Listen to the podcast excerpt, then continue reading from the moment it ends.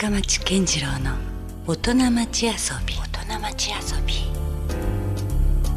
さあ先週に引き続きまして今夜もスタジオに遊びに来ていただいたのは株式会社グランドビジョン代表取締役社長の中尾健一郎さんです。今週もよろしくお願いします。お願いします、ありがとうございます。まあ先週はねあのもちろんそのグランドビジョンの代表取締役という肩書きのねええ。中尾健一郎さんをあの切り取りましたけどもはい。今回はむしろねその肩書きをちょっと取っ払ってえよりこう人間中尾健一郎みたいな部分にねえはい。迫ってみたいと思うんですよ。はい。でやっぱちょっと特殊じゃないですか中尾さんって。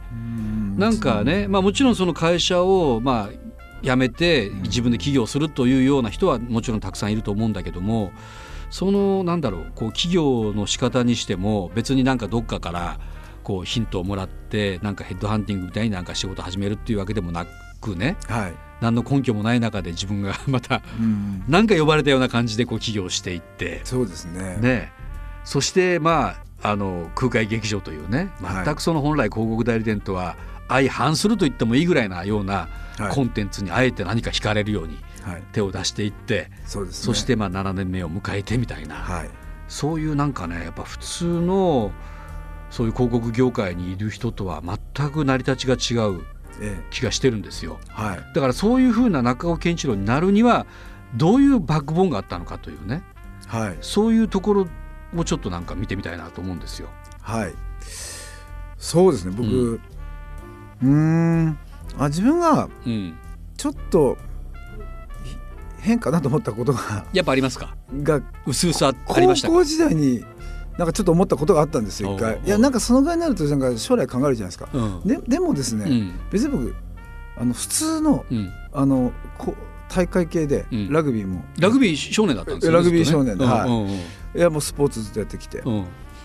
あのー別にもう普通の普通の青年だったと思います。特にそのはい。文化的なカルチャー寄りのなんかマニアックにはまったとかそういうこともなく。もう別にそこまでないです。そんなにこうクリエイティブなものに目覚めるとか。まあなんかまあでも例えば、うん。高校の時にこう好きなアイドル何とかってうんある、なるじゃないですか、はい。そういう話題とかって、僕結構洋画が好きで、うん。うん、洋画、はい、あのうん映画がすごく好きだったんで、はい、いやージェーン・ファ・コネリーかなとか。おウィノナ・ライダーかなそんなこと言ってましたけど、うんうん。いやまあみんなと全然そこら辺は話合わないですけど、うんうん。なんか人を驚かせてやろうとかお驚かせたいとか。ああもうそれ大好好き。だからあの悪い方に振るとすごくいたずら好きで、うんうん。いい風に振るとなんかあいつ面白いこと考えるやつみたいな。もうこれがもうど同化してるって感じでそれはもう学校でもそういうなんか困りもんぐらいなそうですね。ぐらい？ああもう本当そうですよね。人をちょっといたずらで困らせたりとか、はい。まあ、ちょっとしたドッキリとかそんなことでしょ結局。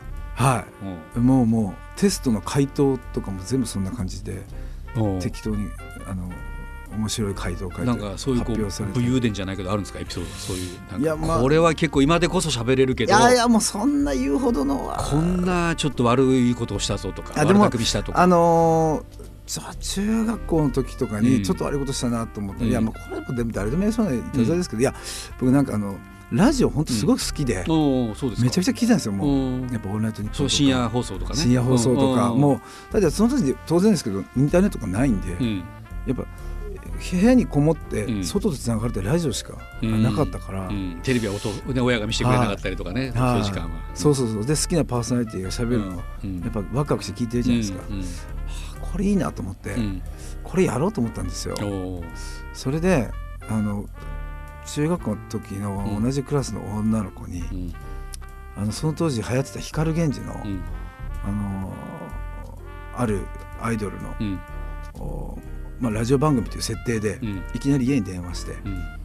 ただもう出るじゃないですか、うん。そしたら「おめでとう」みたいな、うん。私もこれ信じないです。よ、ん。え？え？みたいな「えーあの赤坂です」みたいな、うんそしたら「えー!」って言って、うん。でここにあのカセットデッキを置いて、うん。のでもうあのいろいろこうこんな感じでトークするわけ。です、そうするとうん「え嘘嘘」ってもう舞い上がってるわけですよ、うん。で本人がから電話かかってきたみたいな。そうそうそうで普通リクエスト聞いて曲流すじゃないですか、でもカセットだし だから「じゃあ君のために曲送るよ」ってカチャってやって曲流して、で今でもそのね声がもう耳から離れないというか申し訳ないことしたら「今日どうでしたか?」って言ったら「もう最高!」って言って。もうじゃちゃんとそれを信じてもらえるぐらいの精度は高かったってことなんですか、そうですね。俺ラジオで今何言ってんですかね？すみません。いやいやいいです30分ぐらいそれやって。30分も？はい。ありがとうってようボロが出なかったですね。30分もやり続けて。はい、はい、でで電話切ってもうゲラゲラ面白かったなっつって、まあ、友達もいたんですけど「お前これ大大丈夫か?」とかで「いやおもろい絶対面白いこれはもうすごい」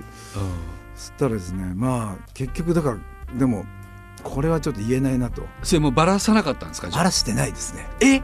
はい。今もそれは多分信じてると思います。なんか同窓会とかでこうほらそこでようやくこうネタバレとかはないんですか、はい、あ今あの多分今あっても言えないですねそうなんや。はい。あまあこれを聞いてたらあって思うでしょうけど、まあ鹿児島なんで大丈夫です。はい。あだからそれが原点？もしかしたら。この仕事の。今のあいやいやあのー、あまあそういう意味で言うと僕今本気で騙してるんですねじゃあね。クライアントああのやっぱね ワクワクさせるの得意かもしれないです。なんか乗ってみようかなっていう。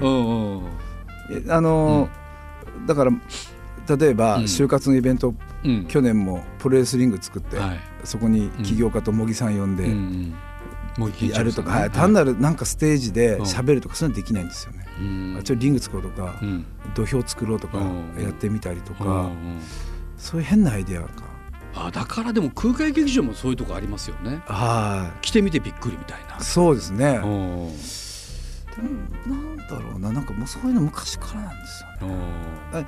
なんであの例えば、うん、幼稚園の時小学校の時こうガンプラって入るじゃないですか、うん、ガンダムのプラモデル、はい、でこう買ってくるじゃないですか、僕1個買わずにこう 2, 2個、あの母親にねだって、そうするとガンダムとかザクとかでこう作るじゃないですか、僕絶対その通り作んないですよ、このお互いの部品をこうくっつけるんでオリジナルができるんですよ、結構、そういうあのだから全く 変なのをすごい作るのが好き。だからもうあの予定本当予定調が嫌いなんですよ。あとあれですね演僕劇の,、あの脚本とか書いてたんですよ。学校とかの。高校時代？ああ小学校の時ですね。え小学校の時に劇作家？あのよくクリスマスのとこ聖書の物語とか。あまあキリストの中のことドラマ化したりとか、ドラマ化したり、そういうのが通じたいろんなこうストーリーとかあるんですけど、こう本読んで僕先生に結構僕物語書きますって言って、うん、要はこういう要素があればいいでしょと、うん、例えばこう人に嘘をつかないとか、うんうん、なんか人を優しくするとか、うんうん、でこう物語考えたり、うん、でその物語考える時も世の中にあるこうイソップ物語とか、アンデーセン物語あるようなこう要素をこうくっつけてで、あの普通のイソップ物語の例えば狼少年だったら登場人物がまあ5人ぐらいしかいないのを、うんうんまあ、40人ぐらいいるわけですよ 小学校で出なきゃいけない。いろんな役を作らなきゃいけないからいろんなストーリーをくっつけないとできないわけですよ。そういうの考えるのすごく苦痛じゃなくて。そういう脚本書いたりとかよくあの物語を書いて後ろにこう回してあのその想像する妄想する物語を。小説っちゃよく言えば小説まあでも一歩間違えばっていうかその劇作家か小説家になった可能性もあったかもしれないですねじゃあね。あそういう物語をね、ね、考えるのが好きだでもね授業中にね僕の読んでみんなキラキラ笑うじゃないですか、うんうん、でもでも回すわけ、うん、先生が「おなんでお前らキラキラ笑ってんだ」って言う。ん ですよ、ですすぐね続きを書いてくれって言うわけですよ。ずっと続きを書いて、回せ回せ回せっつって。だからなんかなんかみんなそうやって僕になんか面白い物語考えてみて、へえあその才能があったんやねじゃあ好きですね。ねだってそれって別にね回ってきてもさ面白くなかったら、はい、まだ続き変えてとかって誰も言わないじゃないですか。言わないですね。そこになんかこう次を見見たくなるような、はい、なんかまたそこでこうそういうあえて演出で終わらせたりとかするわけでしょ。そうそうそうあこれ次どうなるんやろうみたいな、はいはいはい、うん、ドラマみたいなもんでね。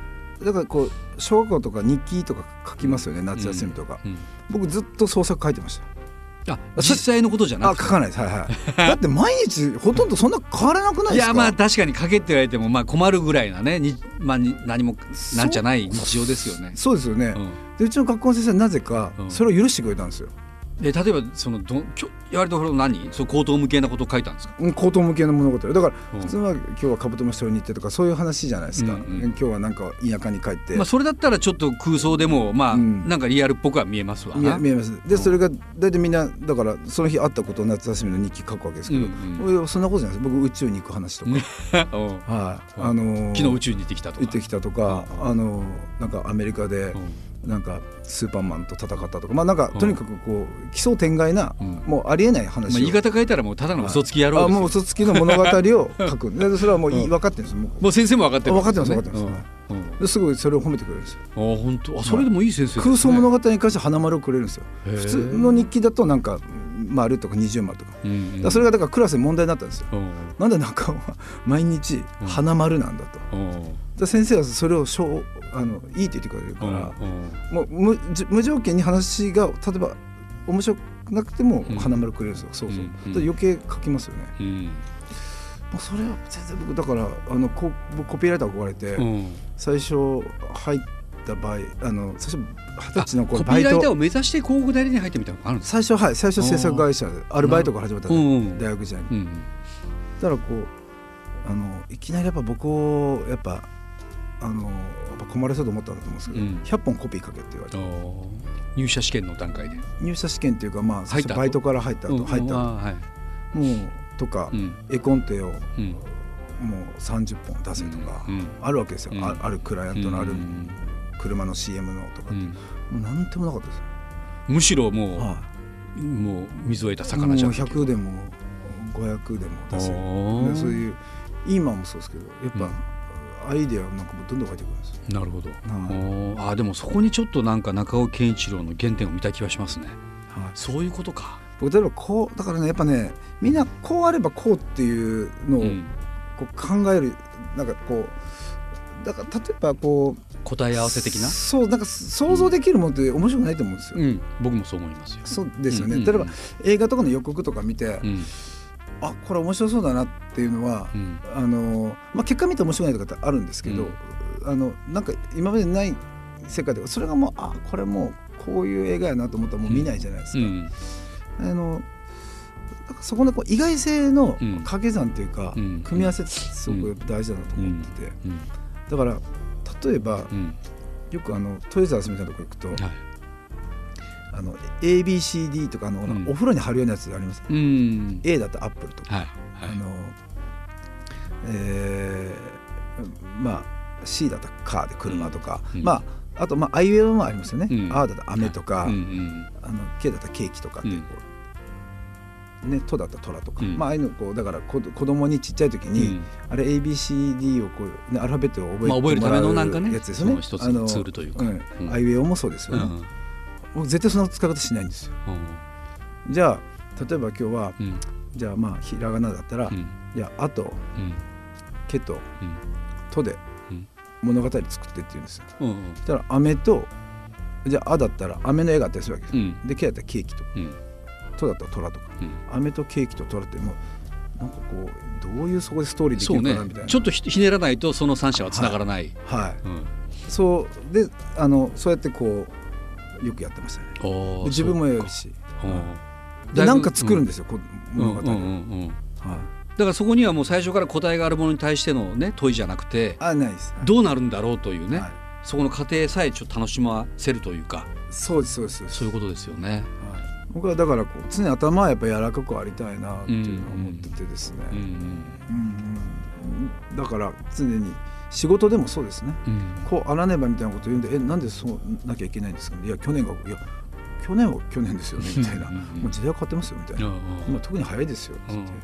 そういう感じです、むしろ誰もやってないことをやろうぜぐらいな。そうです。だからまあ、僕広告代理店出身なんですけど、もう本当脱広告代理店っていう気持ちでやってまして、はい、そこのルールももう壊していこうぐらいああもうそうですね、ね、はい、何やってもいいんじゃないのと思ってます、うん、まあ、極端な話、うん、はい。まああのー、そういうのでいろいろチャレンジしてます、仕事も。なるほど、はい、だから今の仕事のスタイルっていうのがね、あるんだって。というのが僕ねあのやっぱグランドビジョンの、まあ、分かりやすいところで言うと会社にいた時にやっぱ普通じゃないんですよねオフィスがねまずね。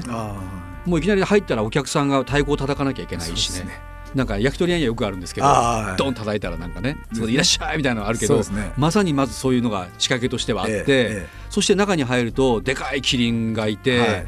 まあちょっとうっそうとしたジャングルのようなね、はい、とてもこれがそのオフィスとは思えないような、ええ、ちょっとしたこう遊園地じゃないけどもね、はい、そういうような作りになっているところもある種そのいたずら心とか遊び心なのかもしれないですよね。ね。はい。うん、いやもう本当に今なんか、うん個人情報とかなんとかでこう受付して電話でいらっしゃいますかみたいな感じで入っていかないといけないじゃないですか、どんどんなんかコミュニケーションってこう教えてきてる気がしてて、なおうちはそこオープンですし、まあ、もちろんあのコールセンターとかもやってるんで、それからきちっとセキュリティはあの固くやってるんですけども、まあ、そういうようなところできるだけオープンなスペースで、みんながワイワイ、なんかこう働いてるスタッフの、あのー頑張ってる感じがこう伝わるような、うん、まあ、そういうオフィスにしたいなという。だからかな。だから僕もなんかね、まあ、つい先日の話ですけど、はい、もうたまたまね中尾さんの近くを通会社の近くを通った時に普通ねいい大人がまあ、大体その社長に尋ねていく場合ですよ、えー、なんかやっぱそれ今の話じゃないけども、うん、アポイントを取って、うん、まあ、突然だとしても今からちょっと行きますけどいいですかとかって言っていくのが普通じゃないですか、えー、でも僕ねなんか直感的にね もうやとにかく行ってみようと思ったんですよ。で行ったら、まあ、いなくて当たり前なんですけど大体に、えー、それぞれまあ忙しかったりするから、はい、たらたまたま中尾さんが偶然にもその時に会社に、そうですね、いらっしゃって。はい。でそこそこ結構がっつり話す時間も そこで取れたっていうね。あんだけ時間。いやだから子供の頃すごいなと思ってい子供の頃思い出した。ほら子供の時って友達で別にね今から後で行くぜとか約束せんでそうですね。もう勝手になんか行って、はい、遊び始まるじゃないですか。はいはいはい、であれを思い出したんですよ。あなんかそういえばこの感覚って子供の時ってこうやったよなって。そう何の疑問も持たずにね俺に違いないって勝手に思って言ってましたもんね。だからこれ多分相手が相手だったらそんなことされないと思うんですけど、多分僕だからいいだろうみたいな、いや下手すりゃ怒られるかもしれない。だってそれはねちゃんとアポイント取ってきてくださいよって。あのだから中尾さんにそういう受け皿があるっていうのがね今思えば分かった僕も。だからいけたんやってやっぱ相手をやっぱりいつの間にか僕もちゃんと考えてそういう行動を起こしてたなと思って。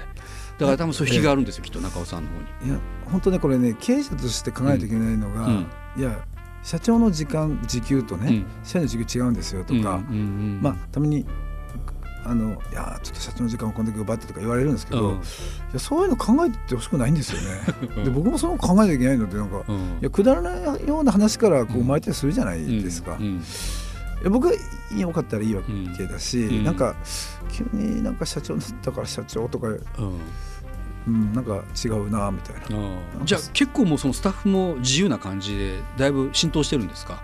あそうですね。もうバンバン僕スケジュール入れてきますしね。はい。なるほどね。すごくいいいいカジュアルな関係ですけどね,、ね。逆に僕が入るとなんかいろいろ言うんで、でも面倒だと思うんですけどね、あまた言い出したみたいな、えー、じゃあちょっとねその辺はもうちゃんとイズムが浸透し始めてるそうですね。まあでも本当、ね、あのこんな話ばっかりしてるとなんかちゃんと仕事しなさそうですけど、うん、あの新しいサービスを発表しました。あそういえば僕もなんか日経新聞とかでちらっと見ましたけど、はい、あれ何なんですか？何を始めたんですか？あのズバリ人工知能 AI, AI を、はい。まあ、AI もいろいろありますが。いろいろありますけれども、うん、まあ、AI のうん、あの予測のところをですね、はい、予測するところをですね、うん、まあ、我々が強みとしているマーケティングで生かしていこうという、まあ、考えで何を予測させるシステムですか？あのうちあの通販のクライアントさんが多くて、はい、えー、まあ、今もう本当 EC とか、うん、まあ、テレビの通販番組もそうですし、うん、福岡結構通販王国と言われてますけども意外と強いらしいですね、はい、うちもおかげさまで東京や関西、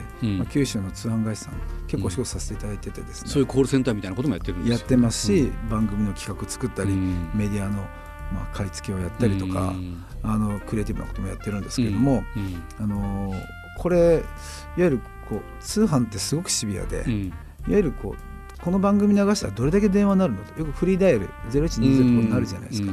であのその雇用予測ですね、うん、どんぐらい電話になるかっていうのはあれ結構人がやってるわけですよ、うん、この辺の局にって全国のだからテレビ局、うん、地上波 BSCS ってあるんですけども、あのこの時間帯のここに流すとこの商材、もしくはこの企業はこのぐらいになるんじゃないかとどんだけのリアクションがあるかっていうのを想像。そうしやってるわけです、まあ、そこは人間がやってるわけです、うん、しかもやっぱり78年ぐらいしないと、うん、なかなかその領域って感覚がはい。つかめないわけですそれでもやっぱ未来予測するわけですからやっぱりミスはあるわけですけど、うんうん。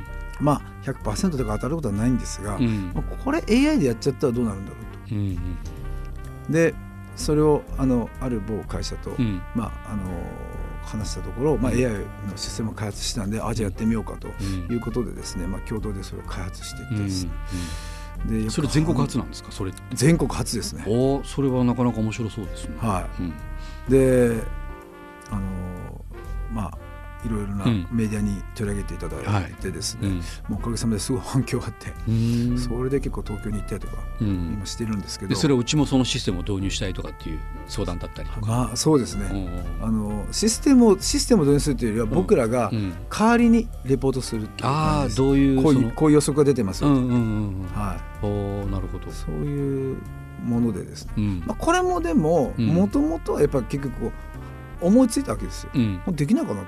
うん。意外と予測できるの。うん。に人工知能って言われるから、まあ、人間がやったことで AI お前より賢いだろうとか言ったら「え社長それは失礼です。できるわけないじゃないですか」まあいいかやってみようぜ」って言ってうんやってたテストをこう繰り返したら、うん。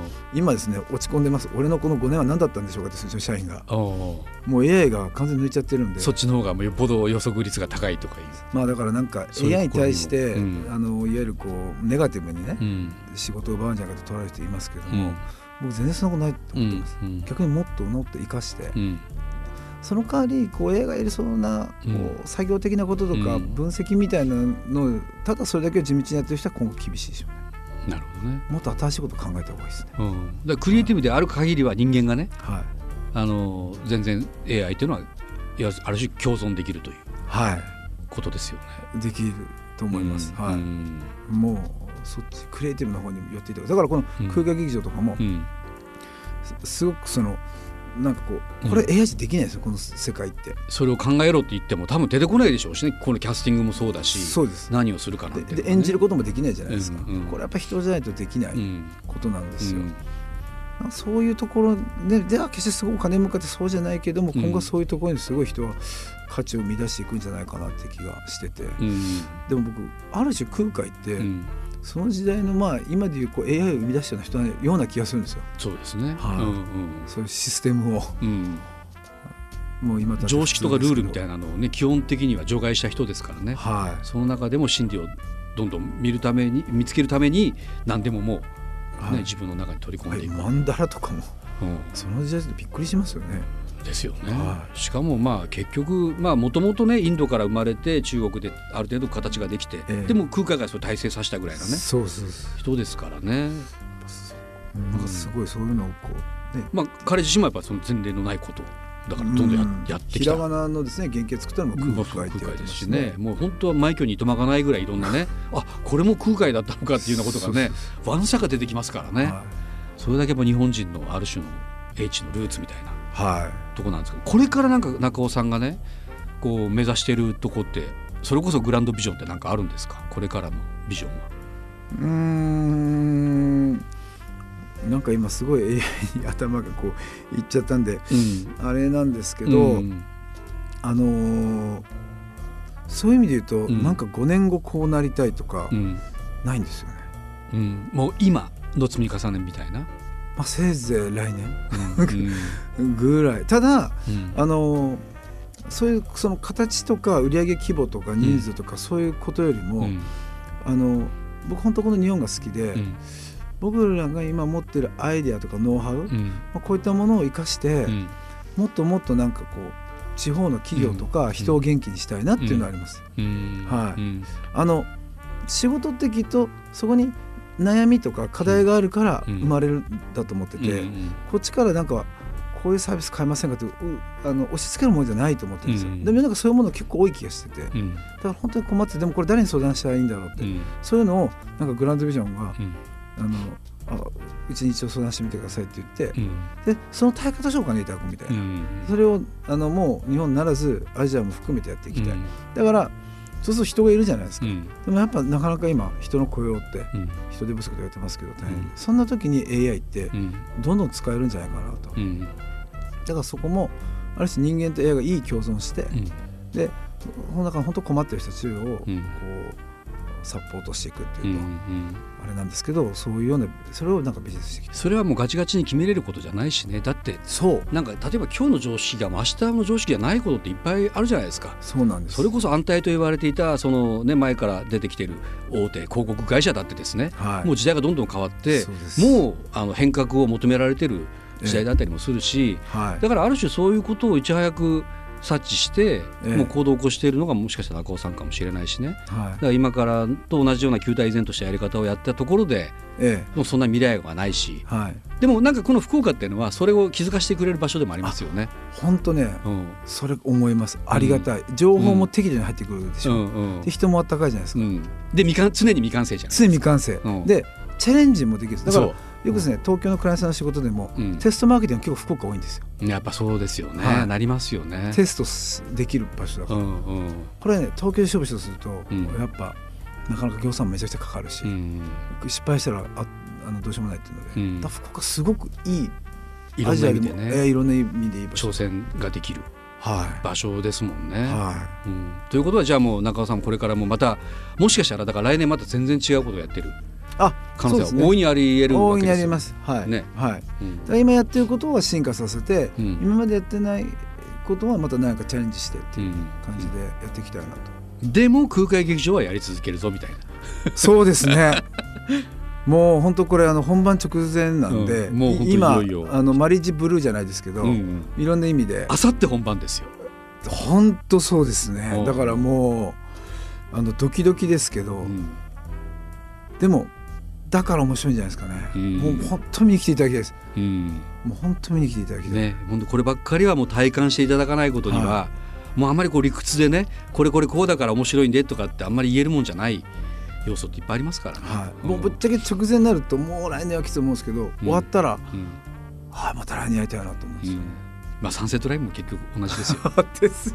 もう本当放心状態になりますけどでもやっぱなんか課題が見つかったりとかねあもっとこんなことできたのにとかいうのが見えたらままたやりたくなりますもんね。ねいやサンセットライブみたいになりたいです。いやいや、もうねちょっと切磋琢磨 していきましょう。ぜひどうですか？このなんか僕もねあの改めて中尾さんとこのゆっくり話をすることによってあ僕らの仕事って、まあ、もちろん特に中尾さんもそうなんですけどきっとねあの今の評価を求めても多分ダメですね。あもう後々はい、もう本当5年10年、えー、あるいは100年経った時に、はい、あなんかちょっとおもろいやつが福岡におったねと、はいはい、いうことがなんか後々なんか皆さんようやく気づいてもらえるのかなという。ああ僕今すごい話聞いた。いや評価してもらいたいと思ってなんか生きてないんですよ。あなるほど。なんか、うん、それを本当に、うん、あの褒めなんかお前面白いなとか、うんうん、お前アホやなとか言われるのがすごく好きなんですよ。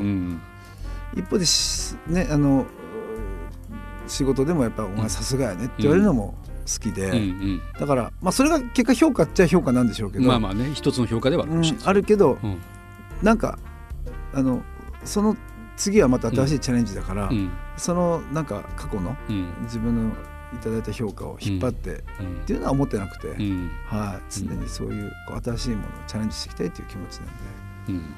はあ、なんかねだからそういうもう常にこう上書き上書きみたいなそうですね。そういうとこありますよね。あるんです。だからもう前のメモリーがもう覚えてないというかデータがなんかね。あ本当そうです、はい、うん、だからなんかもうあの自慢もできないんですよだから。もうもう覚えてないから。そう。過去の自分の。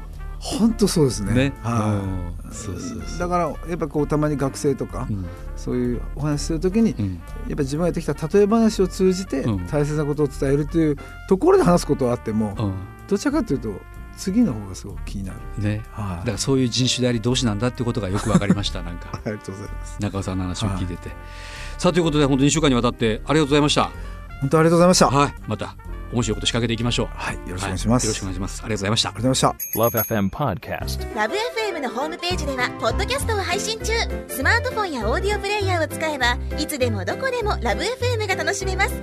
LoveFM.co.jp にアクセスしてくださいね。Love FM Podcast。